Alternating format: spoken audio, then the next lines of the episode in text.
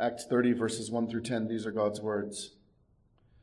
You shall make an altar to burn incense on. You shall make it of acacia wood. A cubit shall be its length, and a cubit its width. It shall be square, and two cubits shall be its height. Its horns shall be of one piece with it.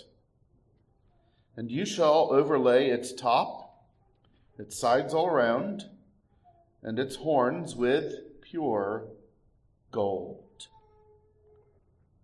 And you shall make for it a molding of gold all round. Two gold rings you shall make for it under the molding on both its sides. You shall place them on its two sides, and they will be holders for the poles with which to bear it. You shall make the poles of acacia wood and overlay them with gold. And you shall put it before the veil that is before the ark of the testimony, before the mercy seat that is over the testimony, where I will meet with you. Aaron shall burn on it sweet incense every morning. When he tends the lamps, he shall burn incense on it. And when Aaron lights the lamps at twilight, he shall burn incense on it, a perpetual incense before Yahweh throughout your generations. You shall not offer strange incense on it, or a burnt offering, or a grain offering, nor shall you pour a drink offering on it. And Aaron shall make atonement upon its horns once a year, with the blood of the sin offering of atonement. Once a year he shall make atonement upon it throughout your generations. It is most holy to Yahweh. So far, the reading of God's inspired and inerrant word.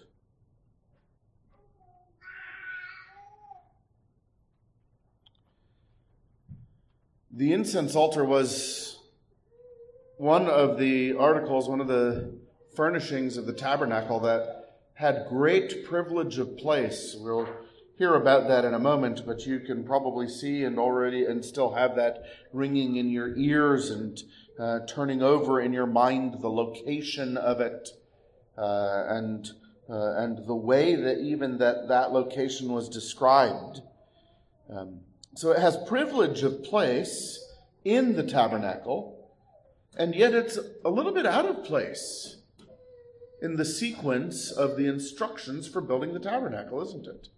Uh, because the Lord gave us in uh, in direct succession several of the articles, including the the ark, first of all, that is in the Holy of Holies, and then the table and, uh, and the lampstand that uh, is in the holy place, and, uh, and he gave us the, uh, the bronze altar that is outside, and, and all of the, all of the different uh, coverings and veils and screens for doorways. And we thought we had left the construction behind and moved on to garments for the priests and the ordination of the priests.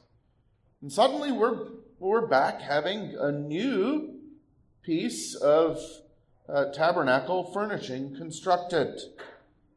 Uh, and um, we don't want to do like those who study the scriptures completely apart from faith altogether, uh, who say, aha, this is proof that uh, a later redactor has uh, cobbled together these things and made up most of it as he went along. And, uh, you know, apparently the later redactor is, uh, is so silly and, and, stupid that he didn't know where to put uh, this to make his, his account of Exodus free flowing. And we don't want to be those who, uh, giving little uh, effort, though trusting God that this is his word, uh, notice that there's something that seems out of place and just kind of shrug our shoulders and keep going, rather than seeing that the Lord here wants to draw our attention to something. There's something in the context, there's something in the order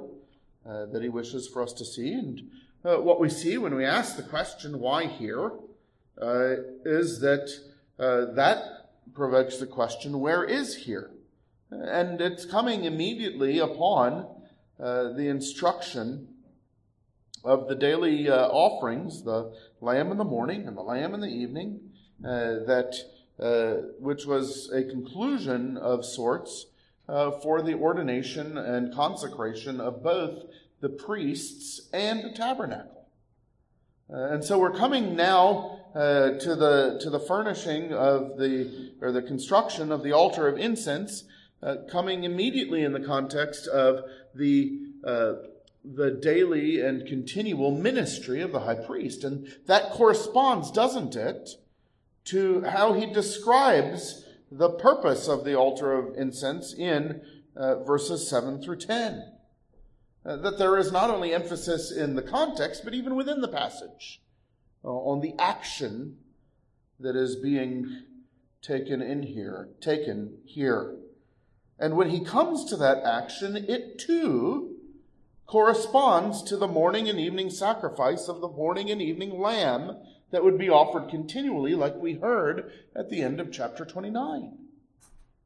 In fact, he doesn't just give us the morning and evening timestamp, as it were, uh, for the uh, burning of incense or the renewal of the incense that is burning on the altar of incense, but he attaches it to a third thing that is done morning and evening in the tending of the lamps.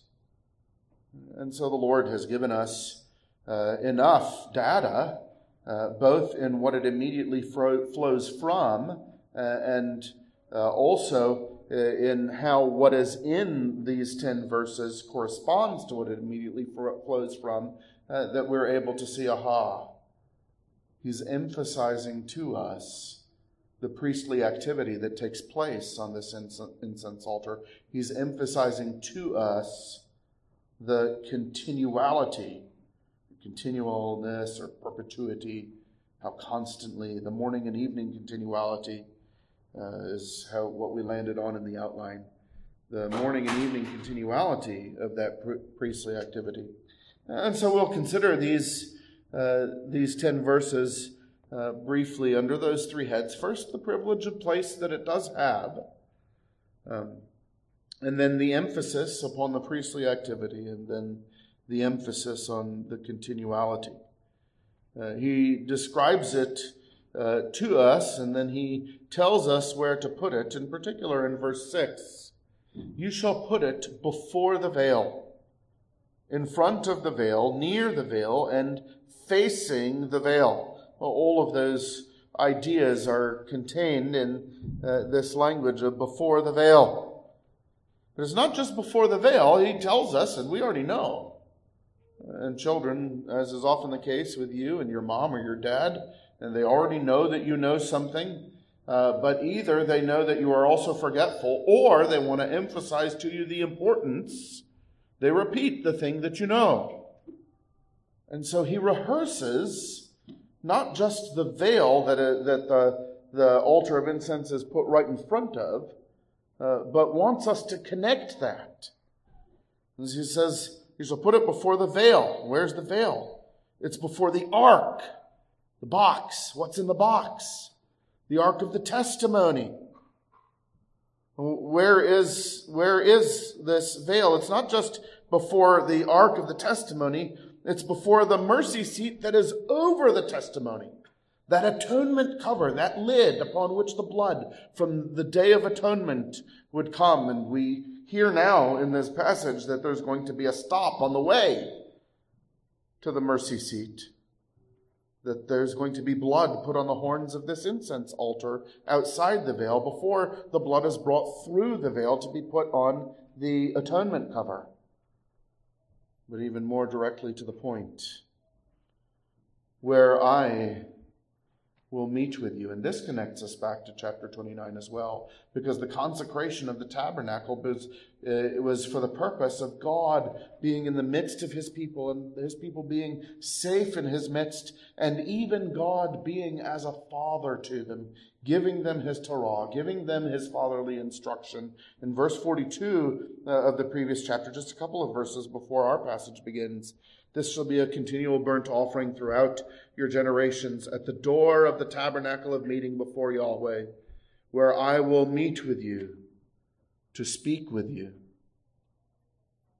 And now we find that God is meeting not just at the door, but in the Holy of Holies, and not just in the Holy of Holies, but also right outside the veil. The whole thing, the whole place, he's meeting with them. In this particular case, he's not meeting to speak, but to hear, and we'll get to that in a moment. So, as privilege of place, it's right in front of the veil, right in front of the testimony, right in front of the mercy seat, but more to the point, right where the Lord will meet with his people. And it has this kind of hybrid construction when we think of the different things that have been made. As he starts out saying an altar. And so we have in our mind, having come through already the other pieces of furniture, and, and this too allows us to make another connection, because if, if he had put it in order as he worked his way out of the Holy of Holies, we would hear about the altar of incense first, and then the bronze altar second. But the way that the Holy Spirit has given this to us, we, we hear about the bronze altar first, the altar of burnt offering and sacrifice first. And we hear an altar, and we hear, and we start to think uh, more atonement for sin. But it's not an altar for burnt offerings. In fact, he forbids burnt offerings. And he forbids drink offerings on it. It's an altar for incense, and not just any incense, the incense of which he gives the particular recipe, and no other incense at all. Uh, and so it's an altar, but it's not just an uh, it's not just altar-ish, although it is an altar, so we don't want to say ish too strongly there. But it's also arkish, isn't it? It's also table-ish. Because it has the same box-like construction as the ark. It's a little bit smaller. Uh, and as the table, it's a little bit smaller than the table, and the table wasn't exactly a square. But it's overlaid with gold, with the rings of gold, and the poles of gold. And so is, it is, as it were, uh, it has features of the altar that is on the outside. It's, it's got the horns uh, similarly, and things are going to be burned uh, on it. Uh, but it's incense that is burned on it. It's got features of the ark. So it's uh, it's a unique piece. It has privilege of place. Uh, and the privilege of place and the unique in in the tabernacle and then the uniqueness of place in the account draws our attention then especially to this priestly activity and this morning and evening continuality that we heard about. First the priestly activity. Aaron shall burn on it sweet incense every morning. When he tends the lamps he shall burn incense on it.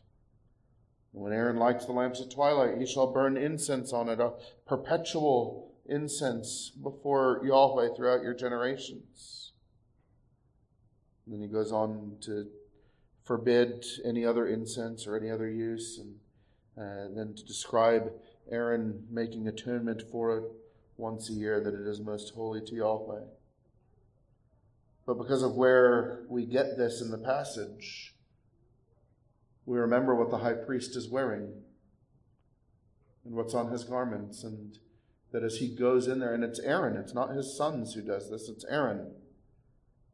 It's the one of the priests that has the names of the people on them, the tribes on them, it, on his shoulders, but also over his chest, on the pouch, where are the Urim and the thummim, which the people would use by way of their high priest to ask God to give the right answer.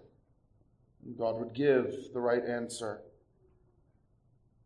If we can borrow from Hebrews chapter 4, it is the coming before the face of the throne to seek, to obtain, not seek, it's obtain, uh, to find mercy and to obtain help in their time of need. And so that's what the priest is doing. Other passages shed some light on uh, what this incense is for. These, uh, these were hours of prayer in particular. You remember Zechariah, uh, John the baptizer's daddy, when uh, it was his turn to go in and uh, and burn the incense. And it was the hour of prayer, and he prolonged his time in there. He didn't keep the clock as regular as some of the other priests had. Uh, and Daniel, uh, even in his old age, not for, for 60, 70 years almost, almost 70, not quite, not having been in Jerusalem or uh, had access to the time of the gathering for the morning and evening sacrifices, but still keeping the hours of prayer. And by that time, of course, long since, temple gone, ark gone, incense altar gone. And yet it was the hour of the morning and evening sacrifice. And for Daniel, that was the hour of prayer so regular even in his old age, so instilled in him by his hope in the Christ to come and the God who hears prayers through the sacrifice of that Christ. That when Babylon was gone and Persia uh, was, was around, uh, the jealous Persian governors knew that if they wanted to get Daniel, they could do it using that hour of prayer. We see in Revelation 8, verses 3 and 4, what incense represents.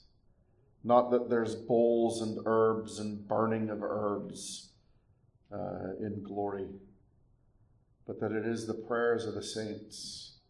That just as we heard this morning, that what Paul does in Corinth matters because God has planned, Christ has planned that what he was going to do in Corinth would be done during those 18 months, and it would be done through the ministry of Paul. And what you do, dear Christian, matters. As we heard this morning, the works that you have been given to, to walk in, no one else is going to do them. No one else can do them. They've been appointed to you. And so the, the sovereign providence and purpose of God establishes the necessity of your duty. It is not to be abused by your flesh and say, well, if God's going to accomplish all his will anyway, I guess what I do isn't important. And where your praying actually matters in glory, doesn't it? Isn't that how Revelation 8, 3 and 4 uses this? That it's not just the saints in heaven, but the saints on earth. The incense literally, intentionally goes up. And we join whenever we come to pray. We join the Lord Jesus already interceding for us. We join the Holy Spirit who intercedes for us. Uh, we join, probably, if they're awake, those 60 year old and up true widows we heard about in 1 Timothy 5 who are praying. We join perhaps our elders who, who have been divested of the diaconal ministry so that they can give more time to prayer. We join the saints in glory who are praying. And the Spirit uh, shows it to John with this picture of the bowls of incense that are the prayers of the saints. How marvelous that we, in our union with Christ, who is our anchor and forerunner there, may have that participation in the ministry of heaven. And when we are crying out and desperate in the Psalm 141, verse 1 way, I cry to you, make haste to me, give ear to my voice when I cry out to you. We are encouraged by the fact of a acacia box uh, overlaid with gold in a particular place, in a particular tent, and later in a temple. That God hears the prayers of his people, and he is pleased with them for the sake of the atoning sacrifice whose blood was spilled on the other altar. And when we have the Psalm 141, verse 1, desperation, we can come with the Psalm 141, verse 2, confidence and plea. Let my prayer be set before you as incense, the lifting of my hands as the evening sacrifice. I am here because you have commanded it, Lord. And I am here through the sacrifice that you have commanded and the sacrifice that I know will atone and commend my prayer to you. So, this is glorious priestly activity. Do you know that you need the atonement of Jesus and the righteousness and the intercession, the priestly ministry of Jesus for your prayers to be pleasing to God? That's what makes your prayers pleasing to God.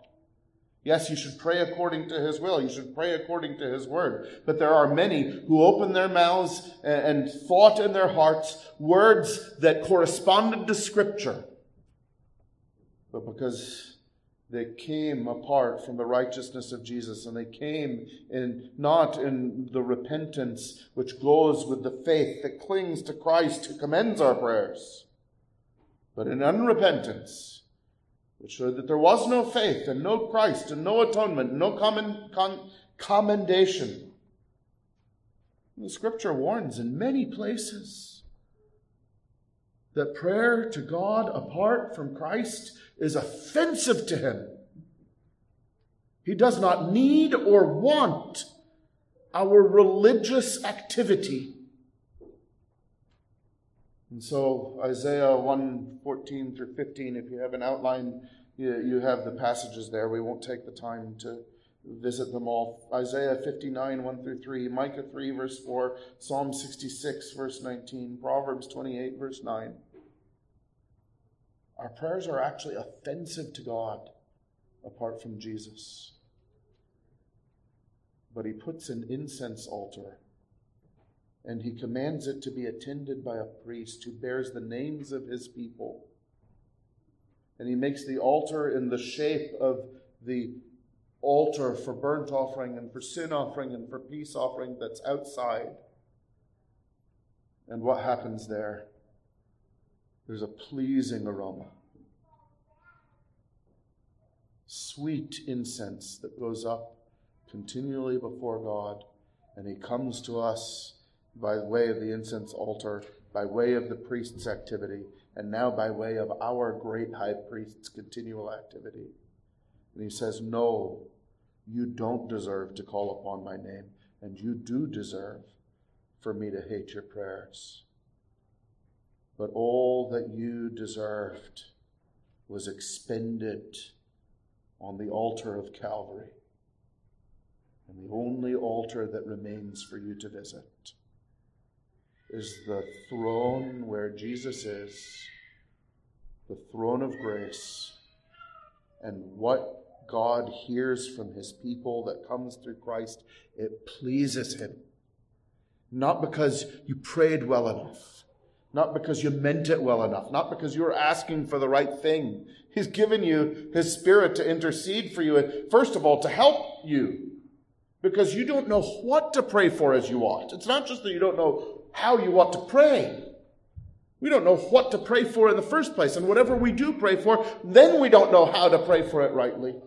And so the Spirit helps us and He conforms us to Christ, but He also intercedes for us. And we can pray coming to God through Jesus Christ with complete liberty. The once for all effective sacrifice has been spilled. Our high priest has taken up residence in the Holy of Holies. And as our prayers grow up, as our prayers go up, they are pleasing to God. They are sweet to Him with the scent not of a formula on earth, but to borrow uh, an image from a very, an infinite, an infinitely lower and worse thing with the scent of his son. Remember Isaac and wanting to hear a request and wanting to answer that request and he thinks it's Esau because he's sinning against God too. That, that whole thing's a mess. But Jacob comes in, and Isaac at this point is indulgent in pleasure and, praise God for his patience. He's moved by food, but he's moved at the last by the smell. He's not sure, he's not sure, he's not sure. And Jacob comes near and he says, Ah, the smell of my son and the incense on the incense altar in, in Israel. It wasn't about you know, a formula. You know, we're not going to have you know, some kind of Indiana Jones national treasure hunt for the right incense formula, you know, and then you publish it in, in a book and sell a few million copies and you know, make Crossway happy or whatever.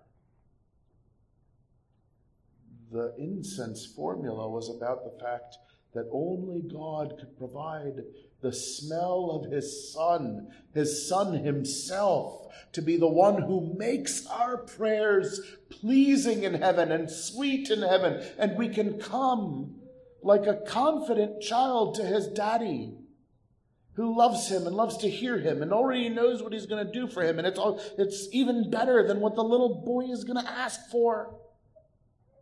But he still loves to hear his son ask the request itself pleases Daddy. And in Jesus Christ, our praying itself pleases God. Because he's worshiped not just as the one who meets with us to speak with us, verse 42 of, uh, of chapter 29. He's worshiped as the one who meets with us to hear us. All those stupid, wicked idols of man. They have lips, but they can't speak. The living God meets with us to speak with us. They have ears, but they can't hear. The living God meets with us to listen to us. they have hands, but they can't do anything. The living God is able to do all his holy will. His arm is not shortened, his hand is not weakened. And so there's this emphasis upon his priestly activity. And in the last place, there's the emphasis upon the morning and evening continuality. There's, uh, there's this triplet here. Wherever there's a triplet, there's, uh, there's strong uh, emphasis. You have the lamb that is offered in the morning uh, in verse 39, and the lamb that is offered at the twilight in verse 41. And uh, as we come morning and evening to God, we don't sacrifice lambs anymore, whether you're talking about the holy convocation that is the Lord's Day, the holy assembly, the sort of thing that we are, uh, are doing here, or, or, whether you're talking about the, the morning and evening family worship that was commanded, Deuteronomy 6, and would be, would correspond to what was happening at the tabernacle, the sacrifices being offered, and you know that you're coming through the blood of the Lamb. Morning and evening in your home, day by day. Morning and evening in the assembly, week by week. And so our morning and evening worship, too, it emphasizes to us we have been atoned for, we have been made righteous. God dwells with us through the blood of the Lamb.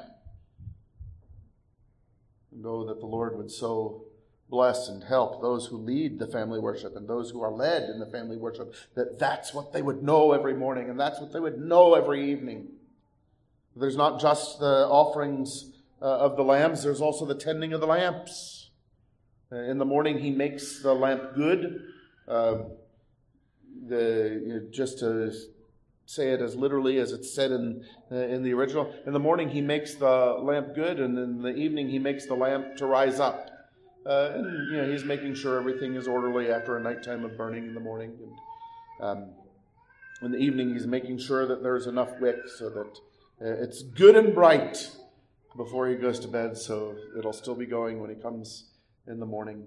But you remember the lamp, the shining of the light, and, uh, and especially the golden light, the heavenly light, something that uh, was a, a representation on, on earth of a great spiritual reality that would actually be pronounced upon them by the high priest. Remember in Numbers chapter 6.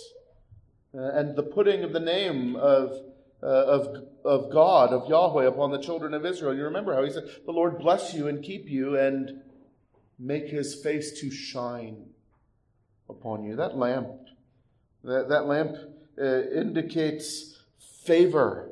Uh, it was uh, almost like it, it was someone took Eden remember, with the, the tree and the flowers and the blossoms and the design and, and, the, the fellowship and the favor of God that was lost from the garden. Eh, it's now been condensed into a lamp and planted in the holy place.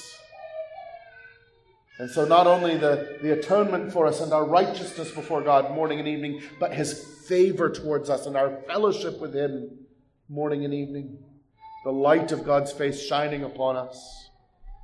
And now the incense altar, our fellowship with God in His hearing us morning and evening.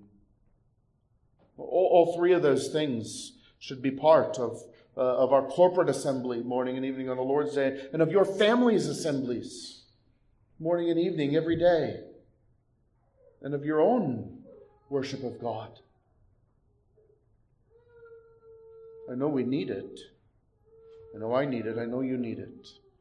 To come through the atonement of Christ and know you are forgiven, you are righteous, to come with the light of God's face shining and know that He smiles upon you and works all things together for your everlasting good, that you would be conformed to the Son and enjoy God like Jesus enjoys God, and that you would come knowing that God hears you. That the heavens are not brass which are shut up to you, that your prayers that go up do not offend God like they would by right and in any other way except that you have come through Christ. And your prayer is unto the living God as sweet incense is in our nostrils. And how pleased He is with us. He wants us to know Him as a God who continually hears us. And so when we are having the Psalm 141, verse 1 experience, I cry out to you, make haste to me, give ear to my voice when I cry out to you. One of the reasons we can give the verse 2 answer, let my prayer be set before you as incense, the lifting of my hands as the evening sacrifice, is because he has spent our Christian life training us morning and evening, morning and evening, morning and evening, morning and evening. Through Jesus, my prayers are pleasing to God because there are moments in our lives where we can see ourselves too well.